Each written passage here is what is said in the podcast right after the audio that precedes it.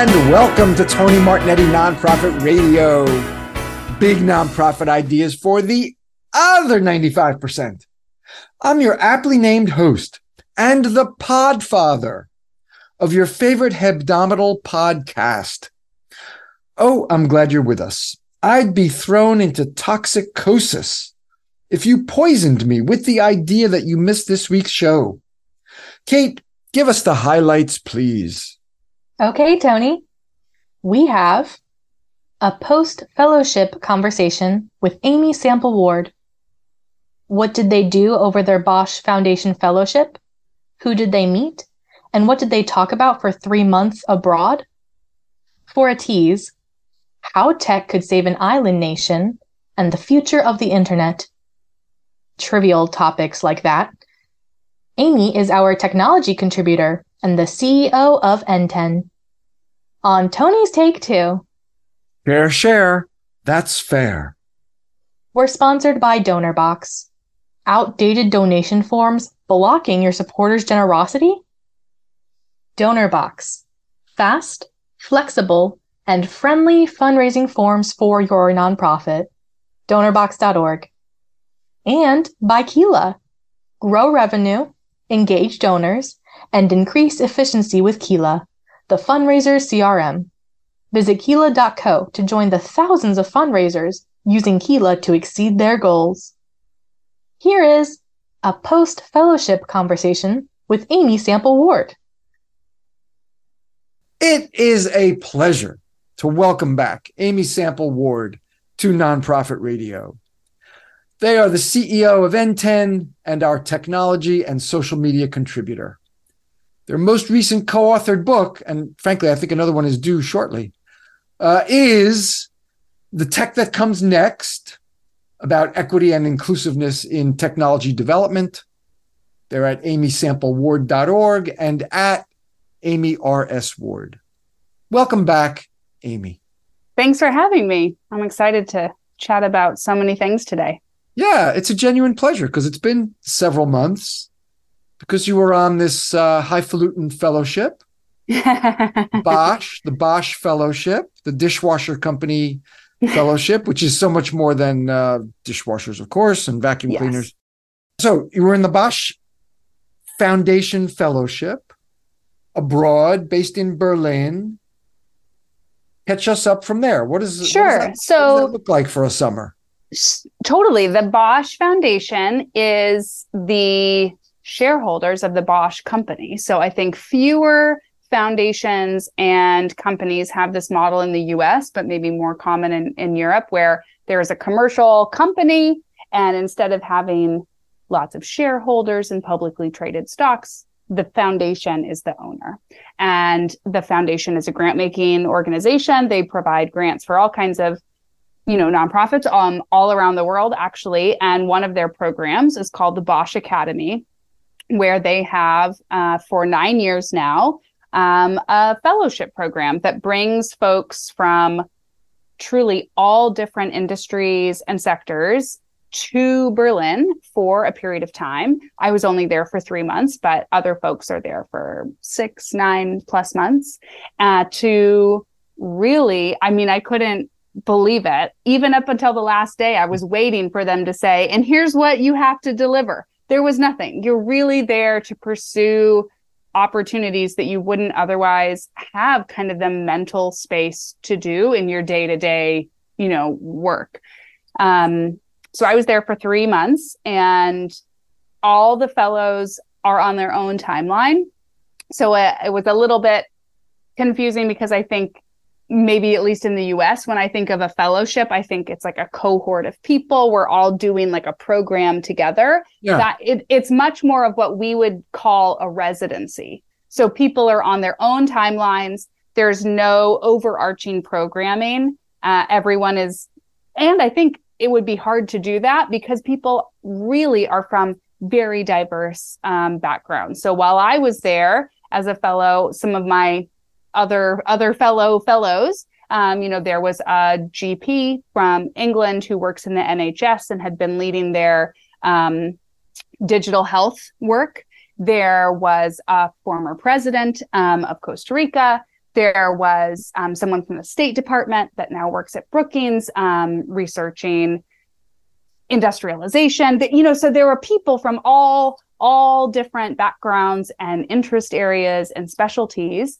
And I would say the main kind of anchor that that we did have together was twice a week. We all had lunch together, which feels like okay, you just have you know lunch together but really opportunities to sit at a you know a table that's small enough you really could have a conversation with everyone you know 10 or fewer people over lunch to talk about things with people who are working all different industries it's just not something we normally have the privilege and opportunity to do nor do i think we actively create those opportunities very much for ourselves you know yeah.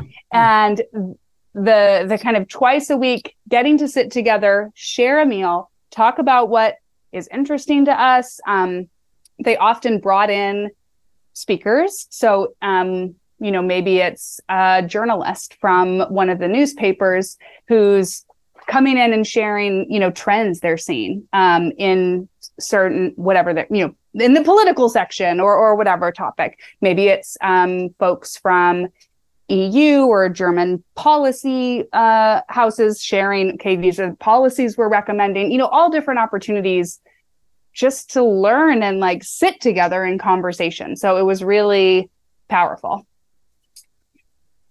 Former president of Costa Rica, what is he or she looking into? So the fellow um, that was there with me, that's the former uh, president of Costa Rica, Carlos Alvarado, was um, pursuing now um, is a teacher at the Fletcher School, and his fellowship was focused on uh, designing a new framework for diplomacy that would support folks entering into this world of of policy and politics with a mindset on collective wins and kind of personal integrity and that each of our stories do matter and influence how we can build relationship to make more inclusive and hopefully better for our planet and our people policies. Um, so hmm. really thinking about you know how do we teach people to to be in this in, in politics in ways that don't just recycle and repurpose the same kind of oppressive systems that that got us to today. Very lofty. All right. Yes. And of course, we're yes. going to talk about what Amy Sample Ward was thinking about, investigating, talking to people. This all sounds it all sounds very freeing.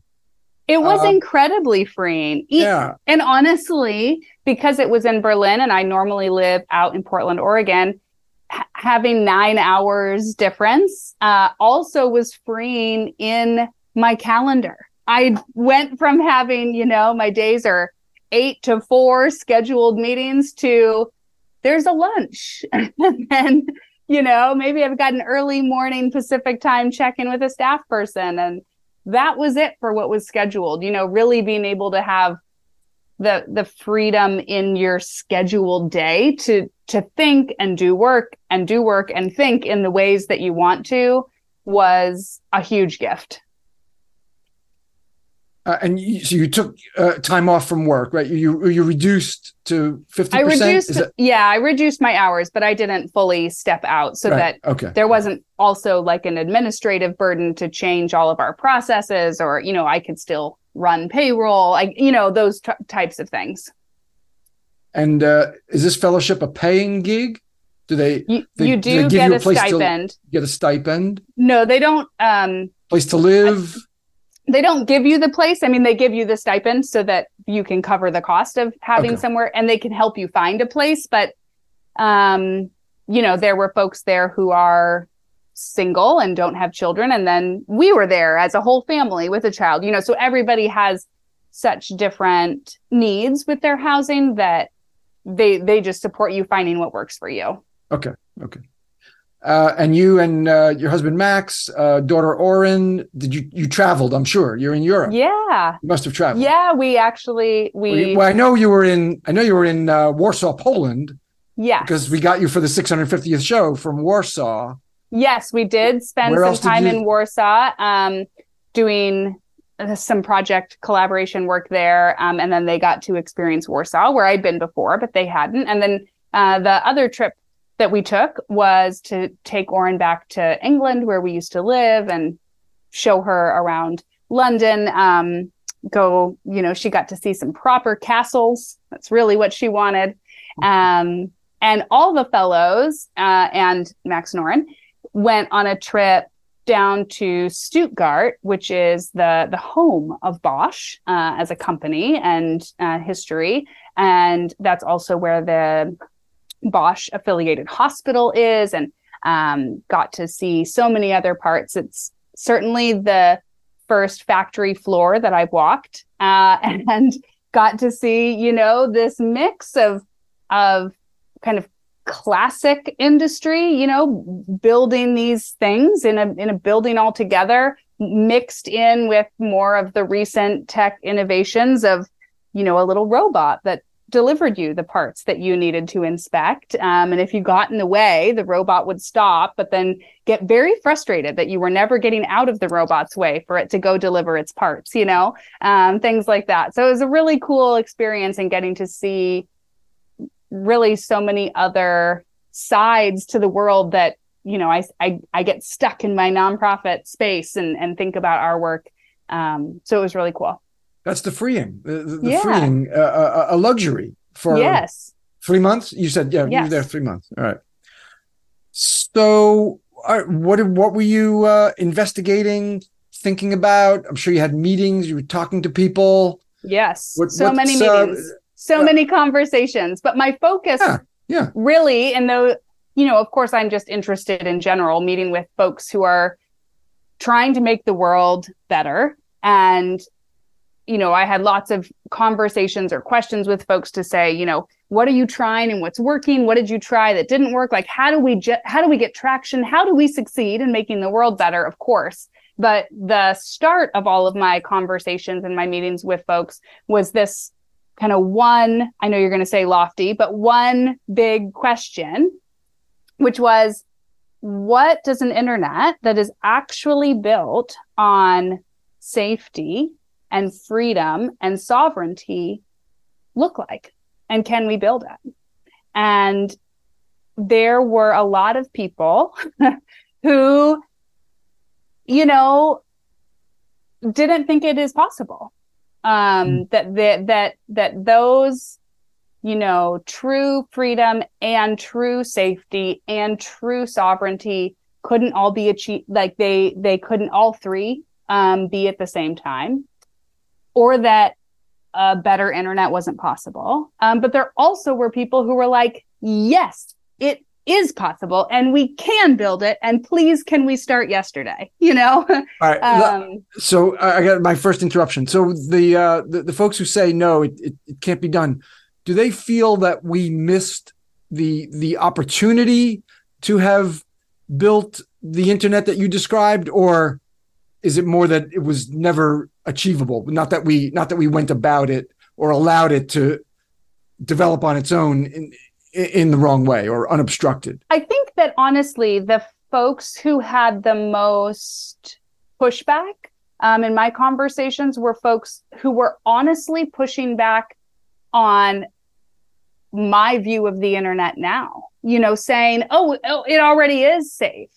It already is free, right?" Um, and so it was less that internet isn't possible and more like discrediting the place from which the conversation the question is being asked you know? Um, and that we can we can make a few policies and like voila we're we're good you know? The internet's good as it is. Um, and there were also a lot of folks who felt that my focus on those three aspects was maybe the issue for them that that safety everybody agreed yes the internet should be safe um not as many people agreed it should be free and not, i don't mean free by cost to access it but like what does freedom for each of us look like online Okay. and i think that's where folks had a little bit of like but what does that mean and and can it be safe if it's free, right? Which are important conversations, but I, I think, yes, it can be. Um, but a lot of folks felt like sovereignty and these conversations about how do we acknowledge and establish sovereignty as communities was me saying it's all anarchy. Nothing matters.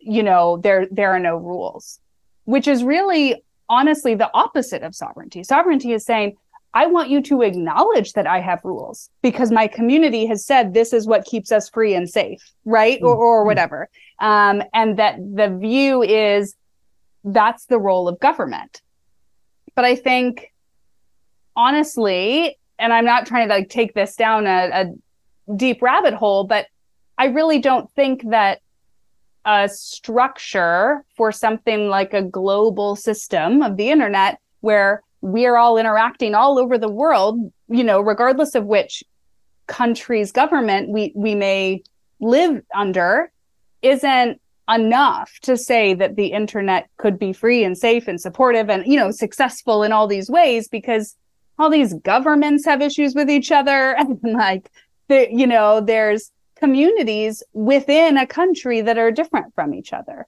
Um, and there, there, I think, should be paths to be able to say, this is what this is what's right for our community. Um, and again, I'm not trying to like devolve everything down into into chaos, but I also don't think I could accept the notion that what we have today is working.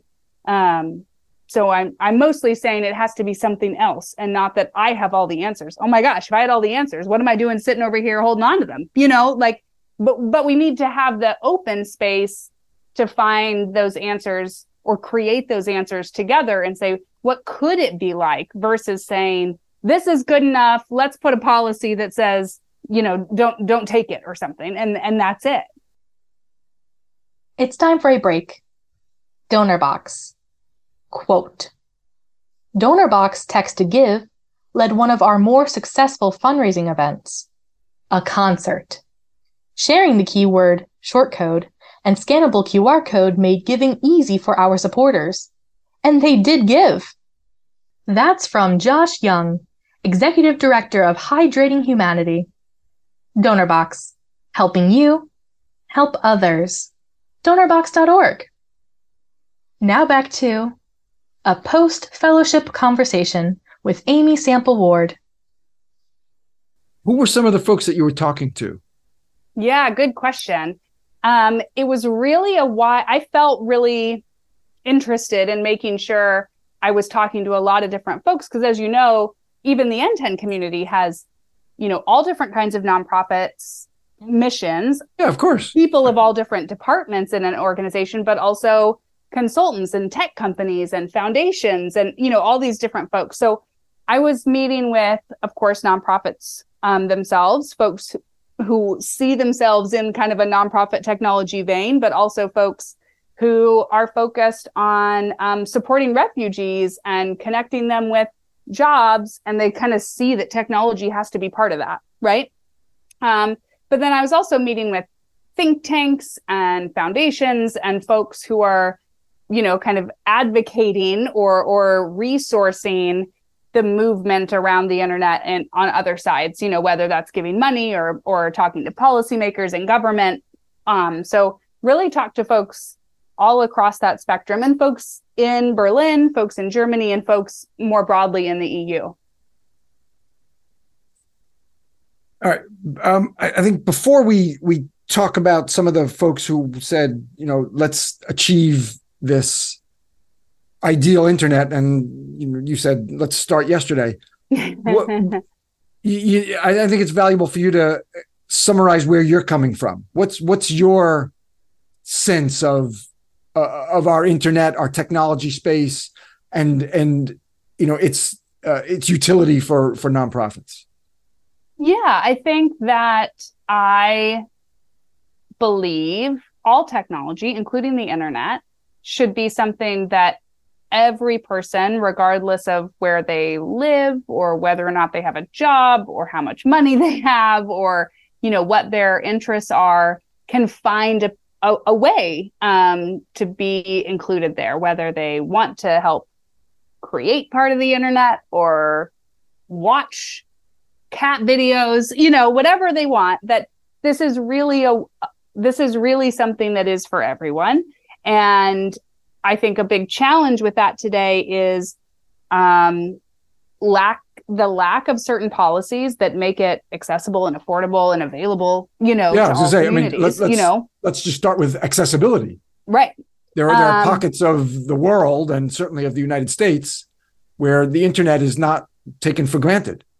Right. I mean, there's more than 45 million people in the US who couldn't even have sufficient broadband internet to like be on this Zoom call with us right now. You know, yeah. so the idea that um, and I'm not saying this is your idea, but I I do see out in the media this perception that it's like other far away places that don't have the internet. We don't have the internet all over the US too, you know? Um, and even the pandemic has not accelerated real work to address that, you know?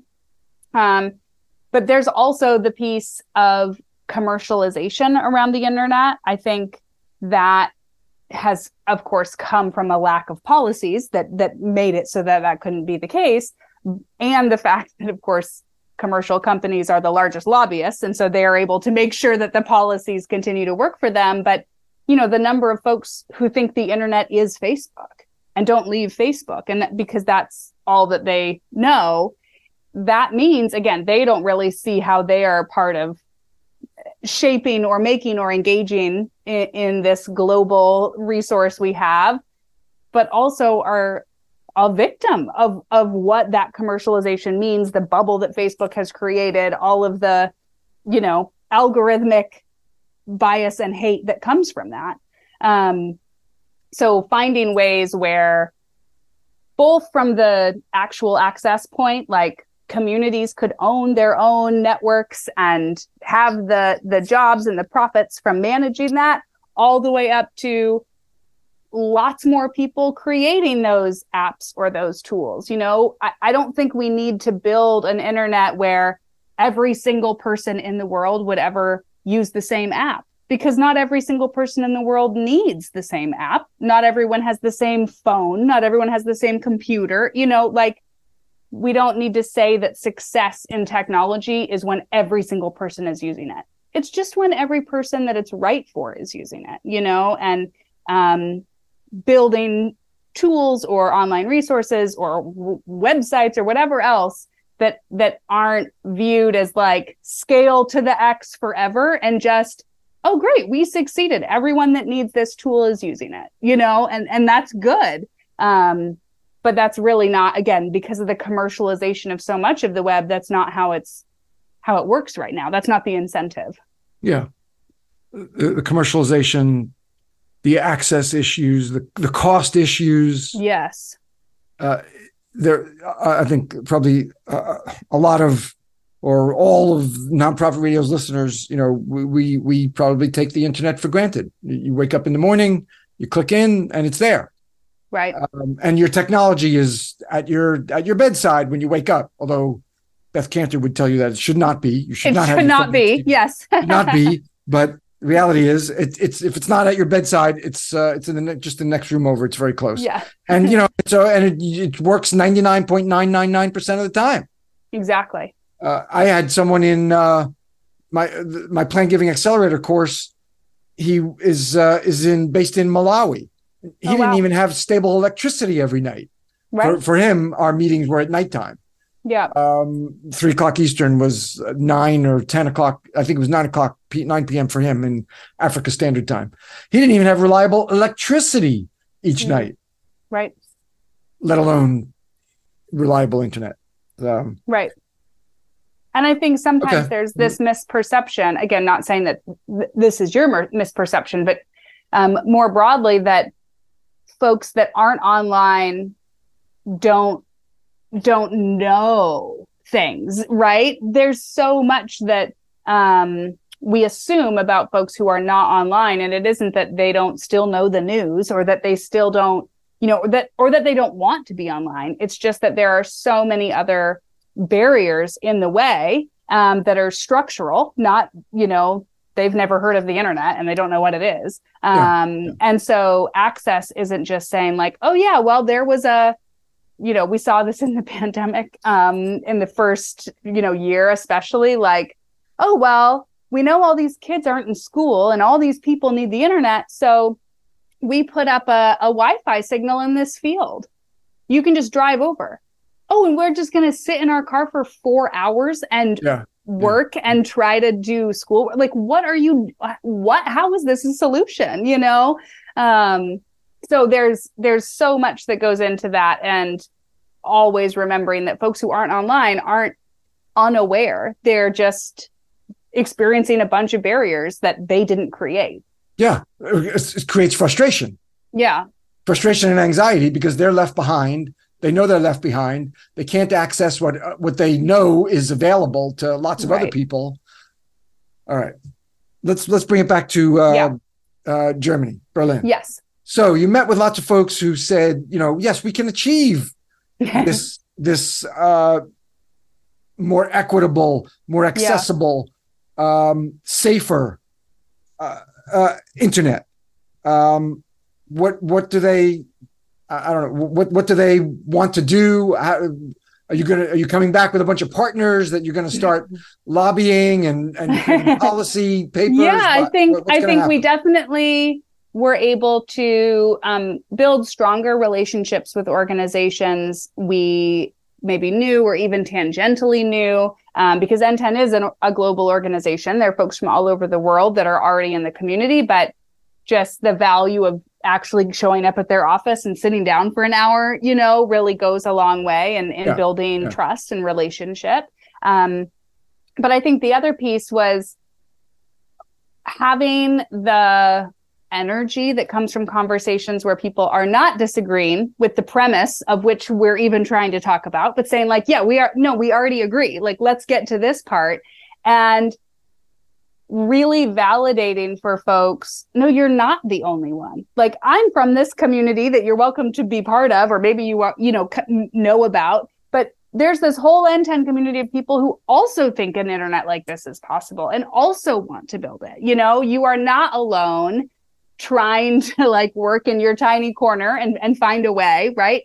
And whatever corner you're in is needed. We don't all have to do the same thing. We shouldn't all do the same thing, right? Like you if if policy is your thing, go go work on that. If you know, supporting refugees transitioning into jobs is your thing, go do that. You know, like wherever you are in the work is the right place to be.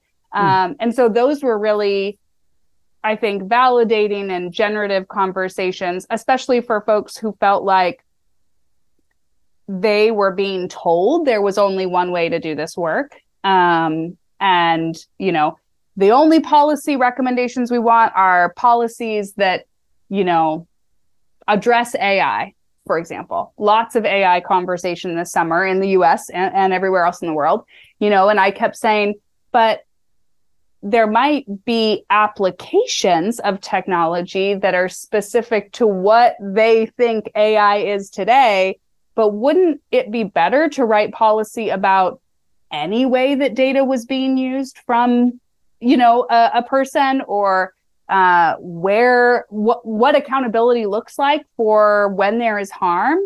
I don't care if they used it in an AI garbage machine or they used it in my health records.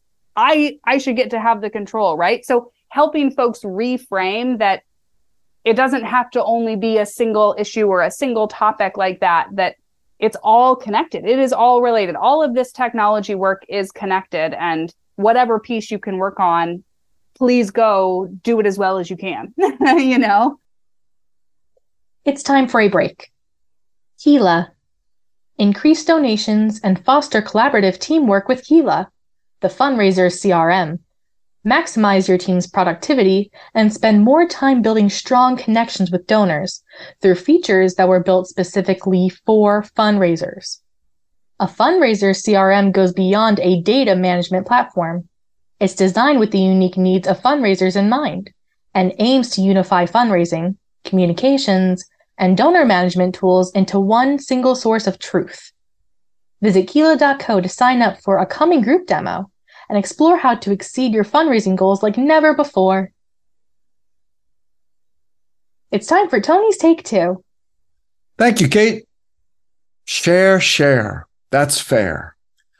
Who can you share nonprofit radio with?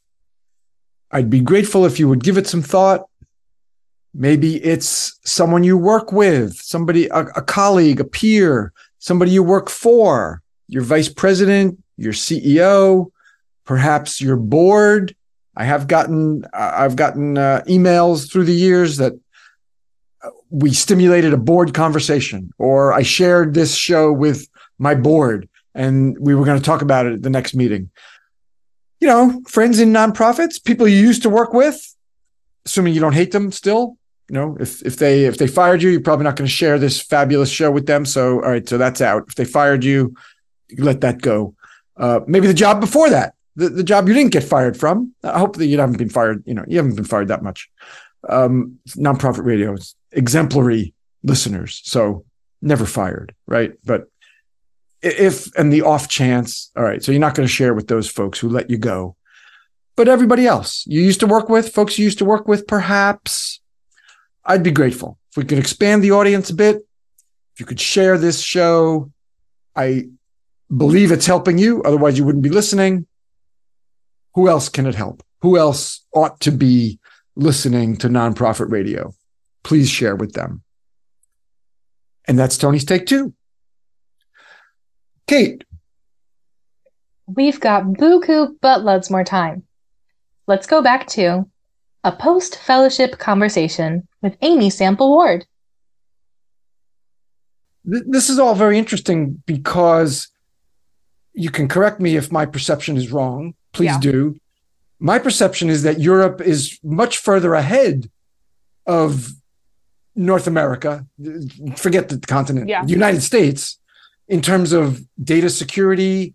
Uh, there's the there's the GDPR in terms of holding uh, holding the large tech companies accountable. You know, suing. I see more lawsuits mm-hmm. and and and successful either settlements or legal out mm-hmm. other legal outcomes against uh, uh, Meta, Google. Yeah. I see more of those. I see. Yeah, I, see I think that there. I think that there are. The I think there are far more um, pieces in place in Europe, in the EU, okay. than there are in the US. I don't think that they are adequate or, you know, fully functional to the needs of communities okay. um, and people. Okay. And there's still a lot of them that are in flux. You know, the EU AI policies are, are still being shaped, even though they've been discussed as if like, here's what they'll do and it's great. They're, they're actually not done, you know? So yes, GDPR is in place, but um, there's there's still a lot to be shaped. There's even more to be shaped in the U.S. Okay. Okay. um. But yes. All right. That that that's why I mean I'm I'm not hearing from you that there's an attitude of complacency. You know, we've we we've achieved, and I, right, not, right. not that I not that I expected you to say that, but just recognizing that they are further along yeah they're they're they hold companies especially the, i'm particularly interested in the company accountability yeah uh, around data usage algorithms uh, forced you know f- uh, forced uh, usage like the way threads you have to be on instagram to use threads. Right. You if you drop one you lose the other. You know i don't yeah. that that rubs me. That that to me is it's just unfair. But yeah. they uh, not not to that particular degree that that the EU has figured that out, but generally they seem to be more demanding accountability mm-hmm. Mm-hmm. of of the of the big tech companies. Okay. Yes, All right. but but not but there's a lot more work to do. I understand. Yeah. Okay. Yeah. Okay. Uh, is there a is there a, a story you can tell about some NGO or other other organization or person that feels like sure. wow. I mean, know, one we, that we really one that I um we think we got something really good. Let me tell you about it. Yeah, one that there's no resolution that I have to offer, but I think you know this. I want to acknowledge that this is these are the questions I sit with all the time. This is what my work is around. and I'm not expecting every listener to be like, oh, yeah, of course, like nodding along with me. Like, if this is your first time thinking about this because you spend your day on a different topic, that's totally fine, you know? Yeah. Um, well, and so, welcome, so to, a, welcome offer... to a new welcome to a new conversation. Yeah. Welcome to join or just take away Listen, from. Yeah. So I was I wanted to offer this because I think it's a a way to root these ideas around sovereignty and freedom and safety in a real example. So we're not just thinking of like some future world and trying to root it there, but but a way to think about it now. And um, we had the opportunity because another fellow, um, while I was who ended just maybe two weeks after I arrived, um, Kamal, he had created this um, big event and, and number of meetings and brought a delegation of folks from Tuvalu, uh, island nation in the Pacific.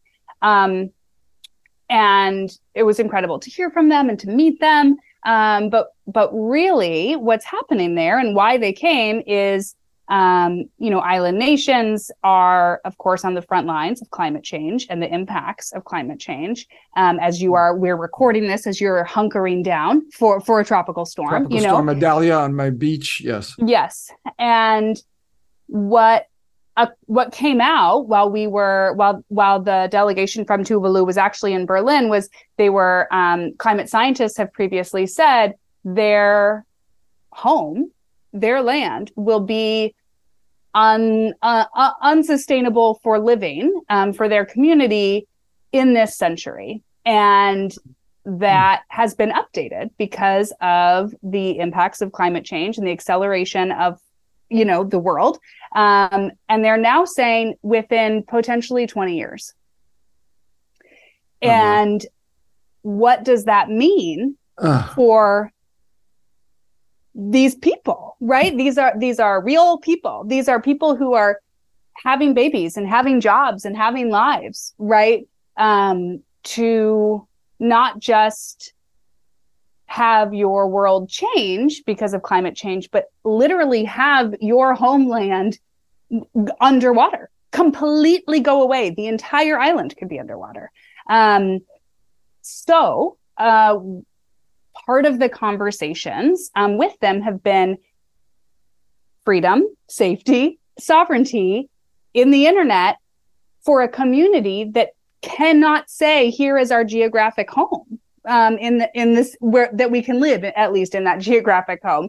Um, and so, how do we create a digital nation state? How do we digitize mm place based culture and artifacts and customs and dances and you know everything else that comes from who you are as as as a community. Um, how do we digitize it when we can now?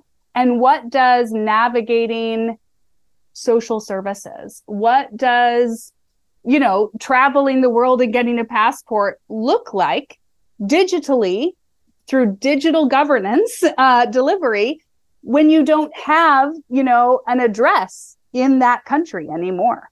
Um, and it's kind of heartbreaking to, of course, think Tuvalu is not the only uh, island nation that will be facing this this um, circumstance. But but if you think of this happening in an in a matter of years. It is everyone's lifetime. It's not, you know, a century from now and you kind of like, oh, let it go. It won't be me, right? This this is us. We, yeah, 20 years. We, uh, we are the ones that right. have to find the path for this, right? And so um I think those conversations were really um illuminating and I found it challenging to hear and witness uh, you know folks responding to say to kind of think of all of the many pieces of this and say, well, where do you want to go live?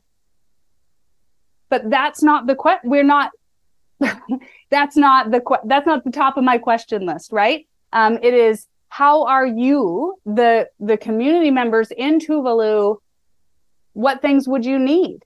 How would you support the digitization of your own culture, of your own community? What what can we do to build the internet that you need? Then how do we build it now so that we can you know like you want to you want to build your new database before you migrate your data in right? You don't just get rid of the old one and then figure out what to do with the database. It's the same. We need to build that safe and free and sovereign internet now so that we can support the citizens of Tuvalu existing in that internet before they before they you know don't have the the land of their home um and yeah just want to offer that as a example maybe a reminder that climate change is having immediate and real impacts on folks all around the world, but mostly as an illustration of what it means to think about the future of the internet and the need for for the internet to work differently on a faster scale than like maybe when Microsoft and Google want it to be different, you know.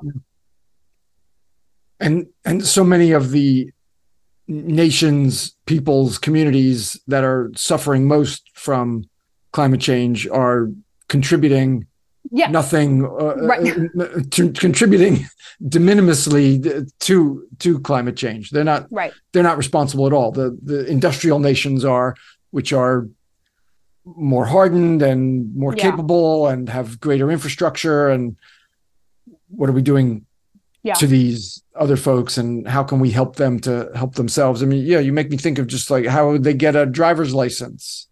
Or how do i vote who, yeah. how do i vote in the next election when right. i don't there's no polling place because there's no physical location anymore? Right. Jeez. All right. Yeah. All right. Well I, that's a that's a provocative that that's yeah. a provocative case. Thank you. Yeah. Thank yeah. you. um what else? What else do you want us to know about? Well, one thing I thought would be interesting to you and and interested in maybe your take or observations.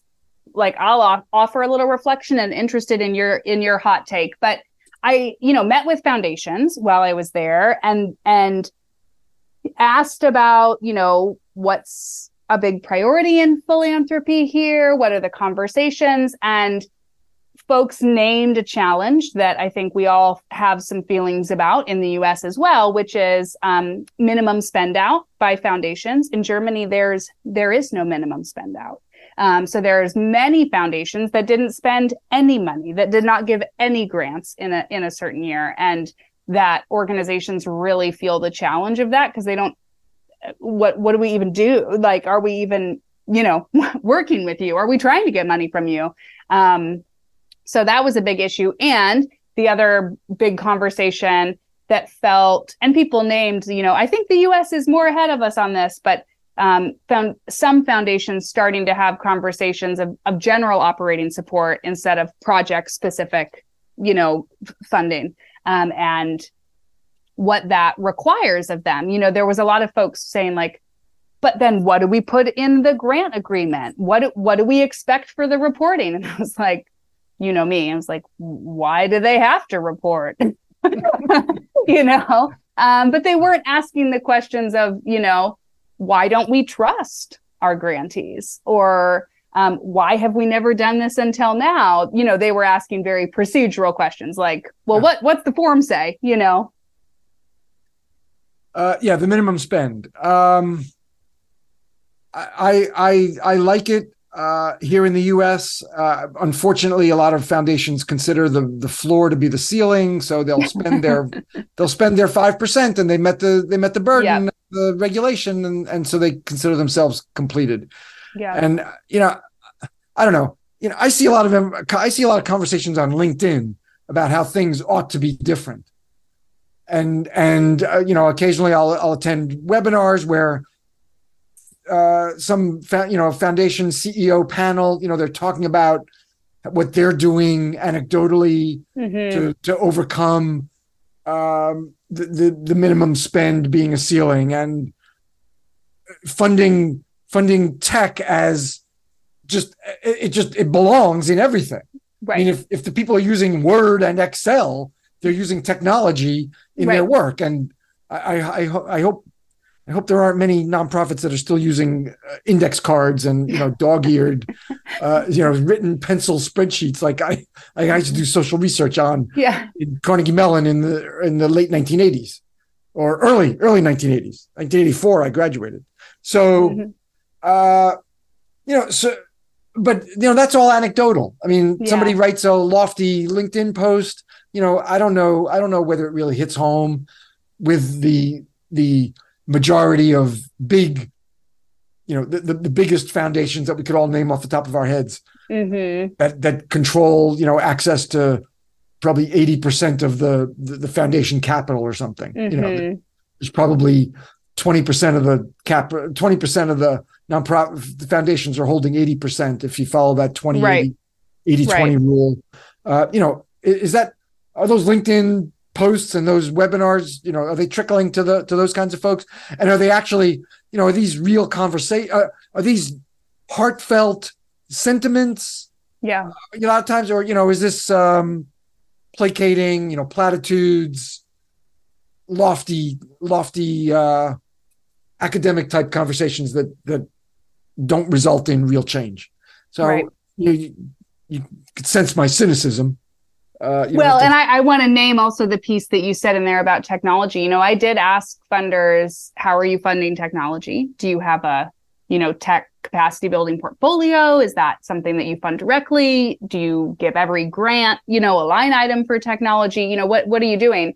And I didn't there weren't many foundations that had a technology you know portfolio or focus or or, or um, grant making space a lot of what I heard was, oh, well, you know, it's 2023. Technology is in everything. So we just know that it's in all of our grants. I said, oh, okay. So it must be you have like a technology budget in every grant to support the tech. And they're like, well, no, because it's just, you know, part of doing their work. We know they're using technology. But it's just there yeah well right. And I said, right. So if technology is part of everything, then it's nowhere. If it's everywhere, it's nowhere to you, Yeah, you know? yeah. And we, you actually need to be providing the support for these organizations to give you this massive report on all of their data, you know? Like, yeah you're saying you, you you're saying you know that they use it it's you it's ubiquitous that doesn't mean it's free right, right. And the training doesn't for just staff come. to It use it well is certainly not Yeah. free, you know?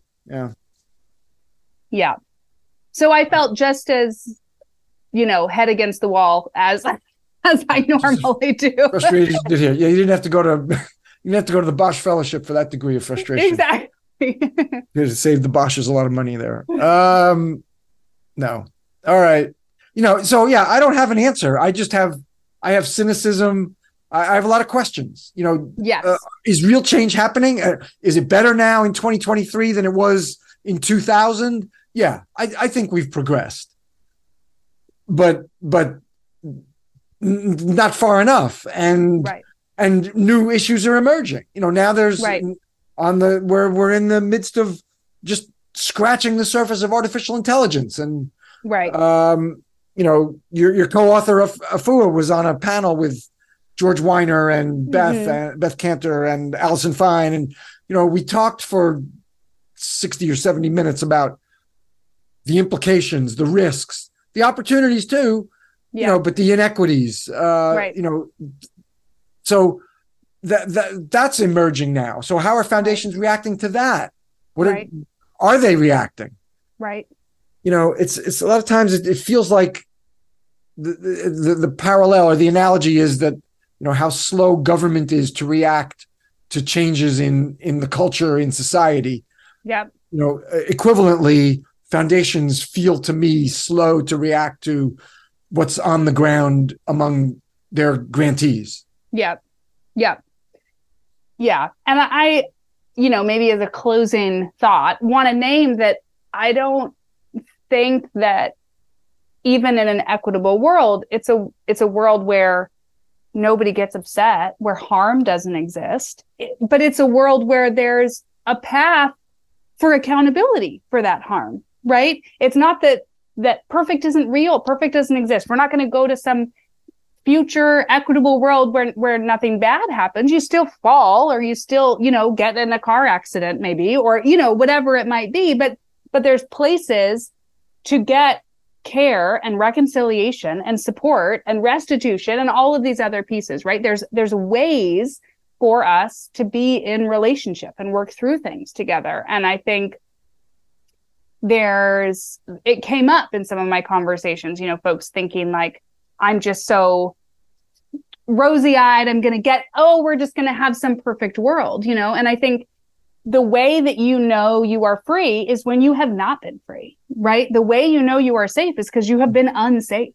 The way that you know that you are sovereign is because you had to say hey there's some accountability that needs to happen because you were not honoring the sovereignty right? So conflict is always going to exist as soon as there are two humans. you know, there will always be conflict. It's just finding a world where we we have the infrastructure and the mechanisms for us to manage that and and be safe and free and sovereign to, together in the world. So as we think about how do we how do we fund for that world? How do we build an internet for that world? How do we pursue our nonprofit missions for that world, I think it's the same. It's both saying there will always be some needs and how many of them can we eliminate so that we are able to really be happy and fulfilled and and uh, supported. Um, so I think, yeah, I just wanted to name that I, I don't, I'm not looking for some perfect utopia that doesn't exist, but but a place where, I mean, how many communities today feel like something horrible happen because of content on Facebook and they have a way to do anything about that. I don't think a lot of communities feel like they have anything they can do about that, you know, um, or, or, you know, they experience threats or hate speech online. Do they feel like they have any way to, to do something because they experience that? I don't, I don't know many communities who yeah. feel like they have a way to do that, you know? There's a, there's a lot, there's a lot wrapped up in that. There's the, obviously, um, you know, a, a lot of that comes from the, just the inequities of of capital.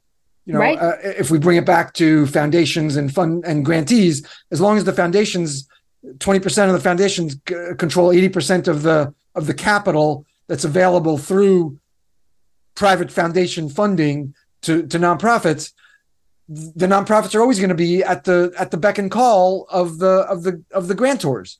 And right. if the grantors are slow to change, then then the redress is slow. Right. It's slow in coming.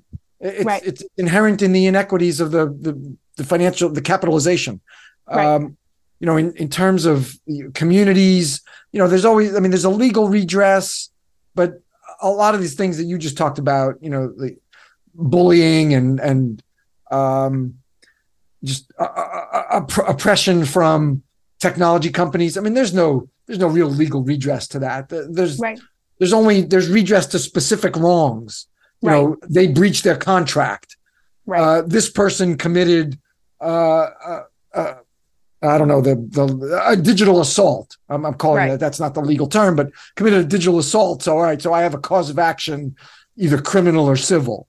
Right. You know, but but those causes of action are are narrow, and we're we're talking about bigger issues that right there aren't mechanisms for redress. Right. All right. Thanks for having a conversation so unlike our usual ones. Yes, I, I hope, appreciated I the folks, space yes, to get to I, to I, cover lots of things. Absolutely. I mean, it's not always you know tactical about what to you know how to use uh, uh, GPT four plus uh, in in in you in your next fundraising campaign. uh, it's it's it's not all about that. So I I think it's uh, it's refreshing. Yeah, actually, just talk about some things that are resolvable, and, but for which resolution is slow in coming, uh, difficult to achieve, but nonetheless, nonetheless, a lofty pursuit, a, right. a, a, a needed pursuit.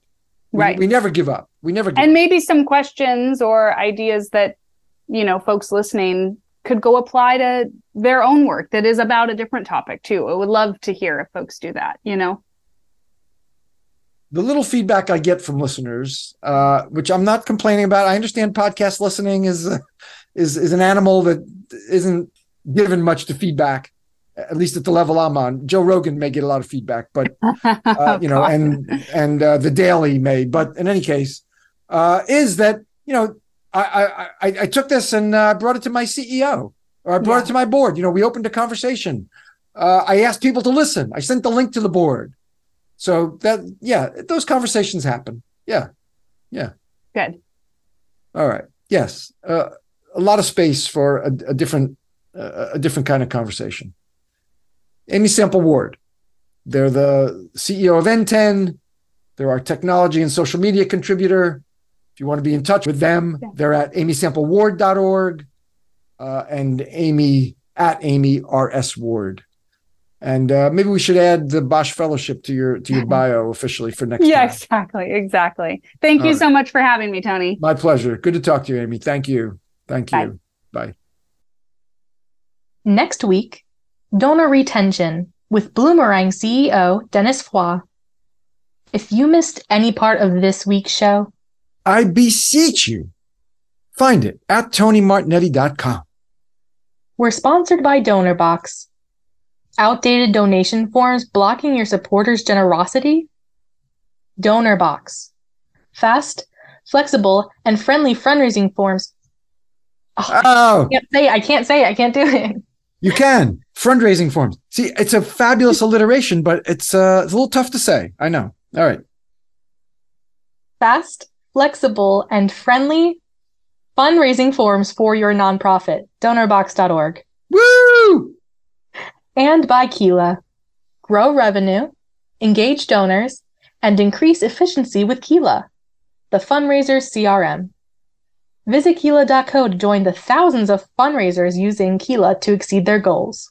Yes, fundraisers, not fundraisers. Okay, sorry. Our creative producer is Claire Meyerhoff. I'm your associate producer, Kate Martignetti.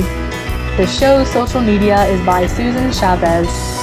Mark Silverman is our web guy, and this music is by Scott Stein. Thank you for that affirmation, Scotty. Be with us next week for Nonprofit Radio. Big nonprofit ideas for the other 95%. Please go out and be great.